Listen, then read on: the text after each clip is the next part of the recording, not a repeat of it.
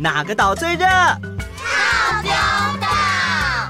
Hello，我是小当家哥哥，欢迎来到童话套丁岛，一起从童话故事里发掘生活里的各种小知识吧。我们都在套丁岛更新哦。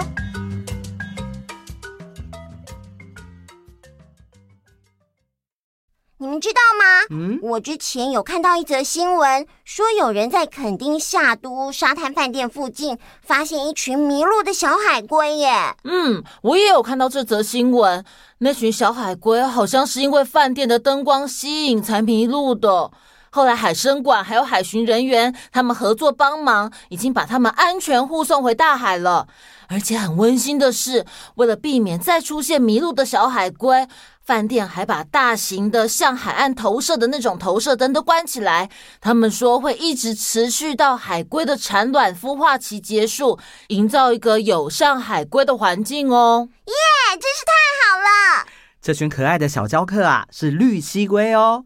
垦丁一带虽然有绿蠵龟定居，但是海龟妈妈却很少上岸产卵。主要啊，是因为海底的弃置渔网阻挡了海龟上岸，还有沙滩的游客太多，沙滩被踩变得又湿又硬，让海龟妈妈无法挖洞。所以，通常被发现的产卵地点都是在人烟较少的沙滩。于是，当地提倡汤衣泳具随手收好，晚上不进海滩打扰。小朋友玩完沙，也别忘了要把挖的洞填回去哦，因为这样子海龟宝宝才不会在要回大海的时候不小心掉进洞里出不来。这样我们都是拯救海龟的英雄。没错，能再见到海龟回到垦丁沙滩产卵，真的是相当令人振奋。那么现在，我们就跟着故事中的大海龟哟，一起到海底去看看浦岛太郎接下来会遇到什么事情吧。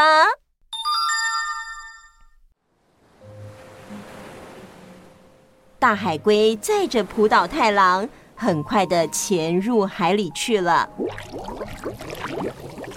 不一会儿，就看到好多大大小小的鱼儿在身边游来游去。海水先是一片湛蓝，阳光射入海里，就像一条一条的金链子般的美丽耀眼。随着大海龟越游越深，海水渐渐变成深绿色。不多久，就看到前面有个晶莹透彻、像水晶般透着璀璨光芒的华丽宫殿。在这宫殿周围的水草摇摇摆摆，五彩缤纷的鱼儿在珊瑚间来回穿梭游戏着。浦岛太郎对这些从来没有看过又美不胜收的景象赞叹不已。哇，海底真的太美了！是啊，很美吧？但最美的你还没见到呢。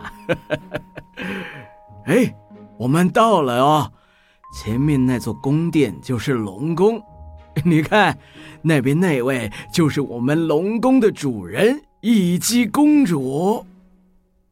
在宫殿的入口处，优雅美丽的乙姬公主正等着迎接浦岛太郎的光临。啊，是。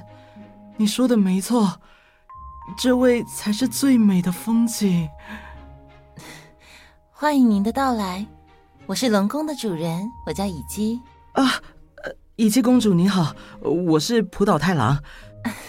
您好，衷心的感谢您救了我们家大海龟。来，快请进来吧。啊，好好好好好。浦岛太郎跟着乙姬公主进到龙宫的大厅，在这里。已经准备好盛大的宴会了，鱼儿们一个接着一个送上美味佳肴，在旁边还有悦耳动听的音乐，美妙如水，在耳边缓缓流淌着，而虾子、鲷鱼和螃蟹在前面跳着有趣的舞蹈。我我我我有问题想问。嗯，默默，请说。刚刚刚说到龙宫招待浦岛太郎吃美味的佳肴，那他们都吃什么啊？哎，对耶，我也蛮好奇的，应该不会是海鲜大餐或沙西米吧？啊，真的吗？他们要杀自己哦？嗯，没有没有没有，我觉得不是，因为我之前去屏东海生馆玩，晚上还留在那边吃饭，还有住宿。嗯，那边的导览哥哥说，在海生馆吃东西吃得到鸡、猪、牛、羊，就是没有提供海鲜哦。啊，为什么？因为导览哥哥说，在那里海中生物是大家的朋友，所以我想龙宫也是一样的。哎，这么说的确有道理哦。嗯嗯，而且我们晚上就直接睡在海底隧道里面了。哇，感觉一定超特别的。嗯，对啊，大大小小的鱼会在你的身边游来游去，好梦幻哦，就像在海底龙宫一样。那现在既然已经知道海底龙宫不吃海鲜，是不是比较放心一点呢？那我们就继续回到故事里喽。好。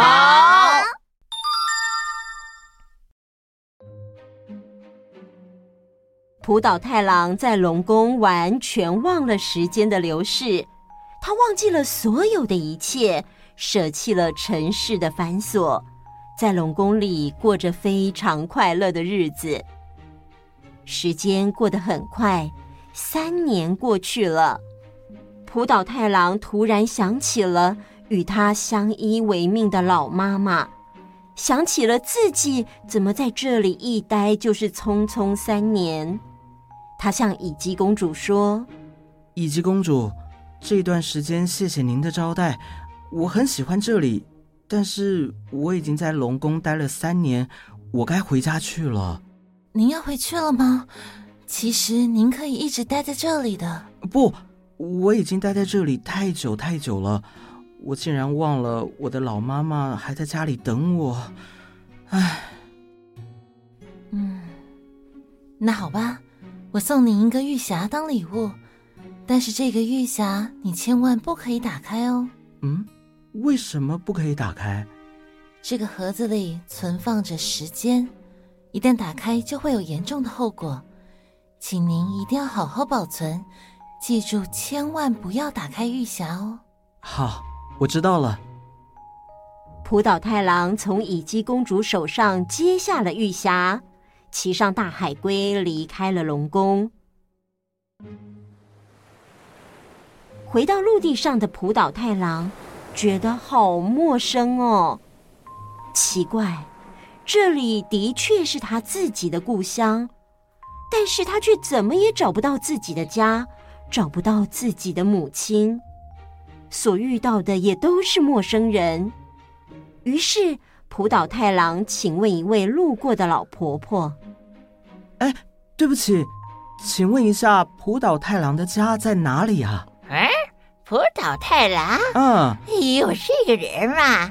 哎呀，被你一说，我想起来了。听说三百年前有一位姓浦岛的年轻人，他出了海之后就再也没回来了。呃，三三三三百年前，浦岛太郎听了老婆婆的话之后吓傻了。难道说？海底龙宫的一年就是凡间的一百年吗？这这么说，我的妈妈和我的朋友们，大家都已经不在这个世界上了啊！后悔与难过的心情让浦岛太郎万念俱灰，他痛苦地跪倒在地，一直拿在手上的玉匣。也掉落在地上。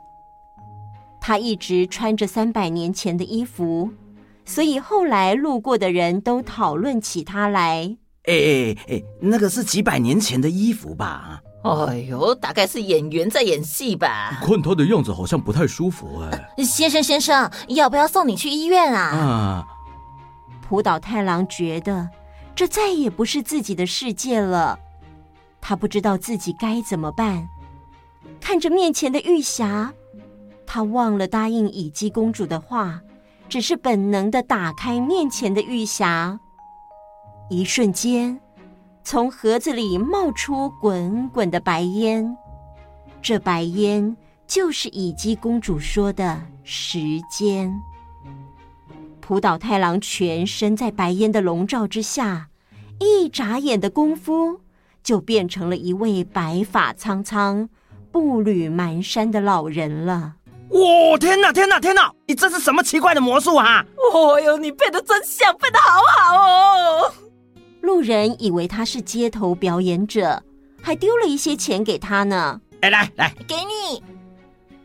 浦岛太郎终于明白，自己因为太执着于快乐的时光，让珍贵的时间白白流逝。如果能够重新再来一次，他一定会很努力，好好的生活着。但是，现在一切都来不及啦。结束。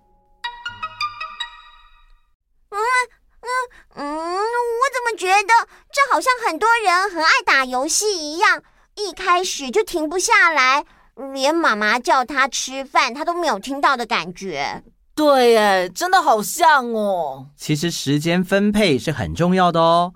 如果从小就学会时间分配的话，那你玩游戏、读书都可以很尽兴的哦。嗯，真的吗？真的。其实呢，这非常的简单。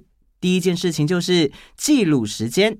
先把自己几点到几点做了什么事情写下来，再检查自己可以怎么做调整。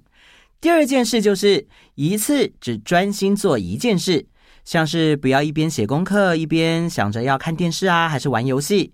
第三件事情就是设定计划，设定了以后就要照着做，这样子应该就可以让自己的时间做好分配哦。虽然有点难，不过我会试试看的。嗯，我也是。那我们今天的故事就到这里结束啦。如果有什么想跟我们说的话，都欢迎到我们岛上的粉丝专业或 IG 留言。下一次我们还会继续说有趣好听的故事，一定要回来哦。那我们下次见，等你们哦。